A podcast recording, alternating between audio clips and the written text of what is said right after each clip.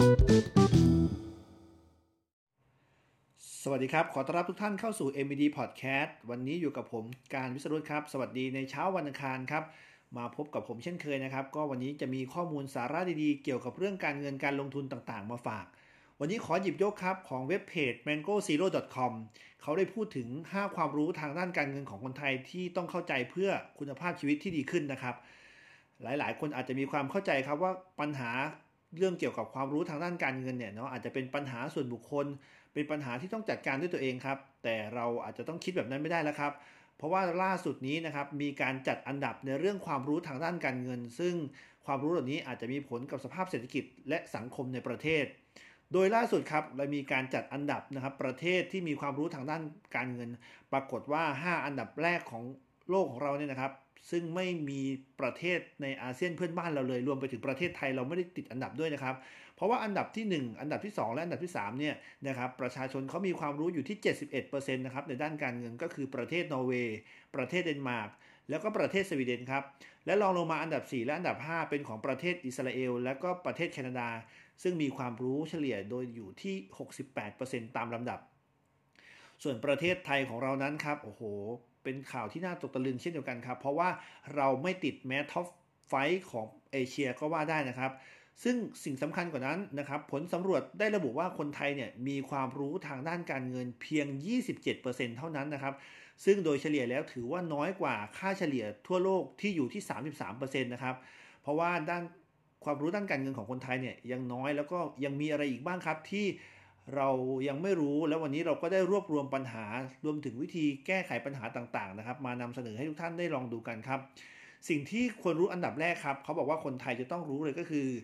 การจัดการปัญหาหนี้สินนะครับ คนไทยยังไม่มีความรู้ทางด้านนี้ จาก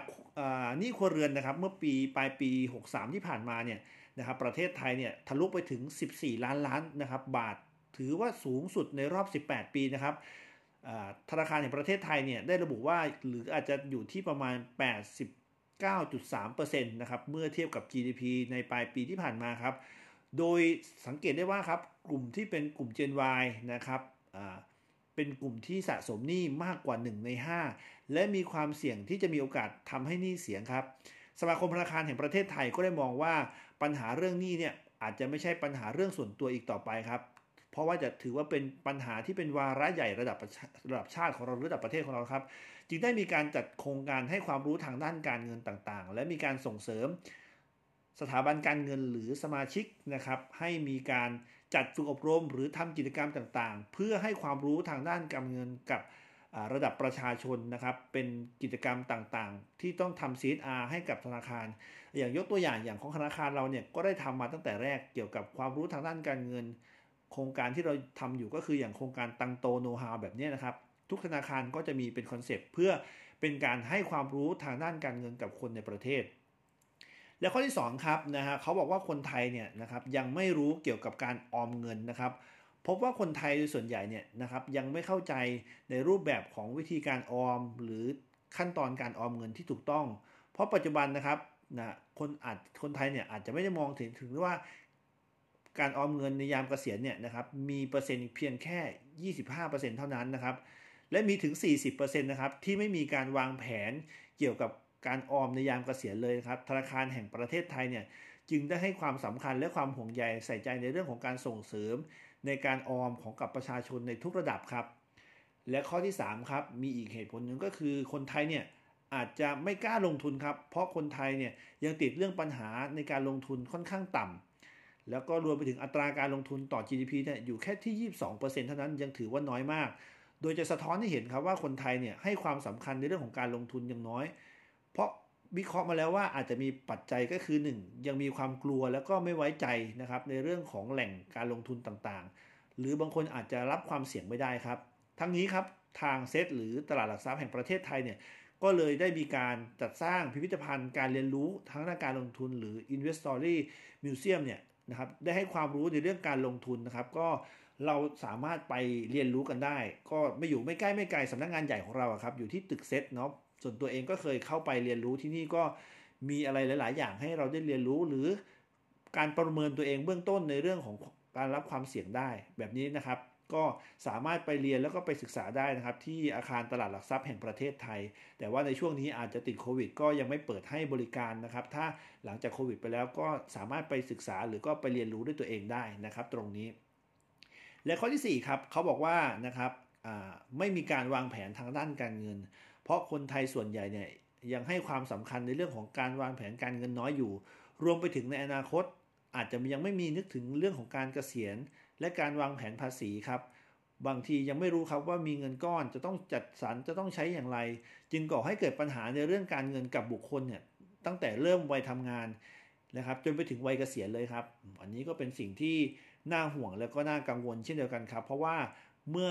เรามีหนี้ตั้งแต่เริ่มทำงานเนี่ยมันก็จะเป็นสิ่งที่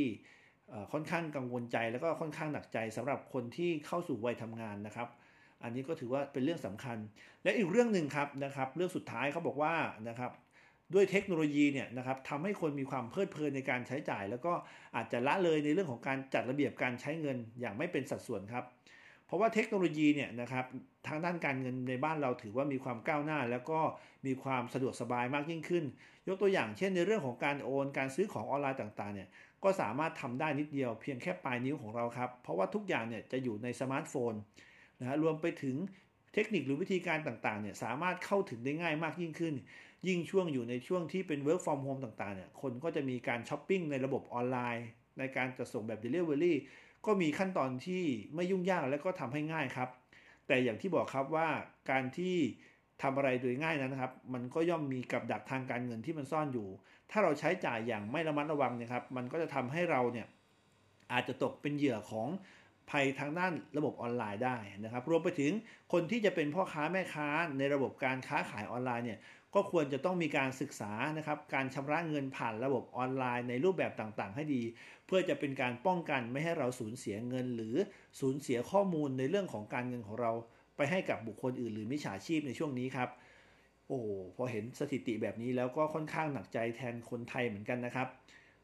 เราก็เป็นตัวแทนของธนาคารเนาะนะครับ โอกาสที่เราจะได้มีการถ่ายทอดความรู้ในเรื่องของการเงินเนี่ยนะครับ ในช่วงนี้ก็อาจจะทำได้ยาก แต่สิ่งสำคัญครับว่าเราจะต้องเป็น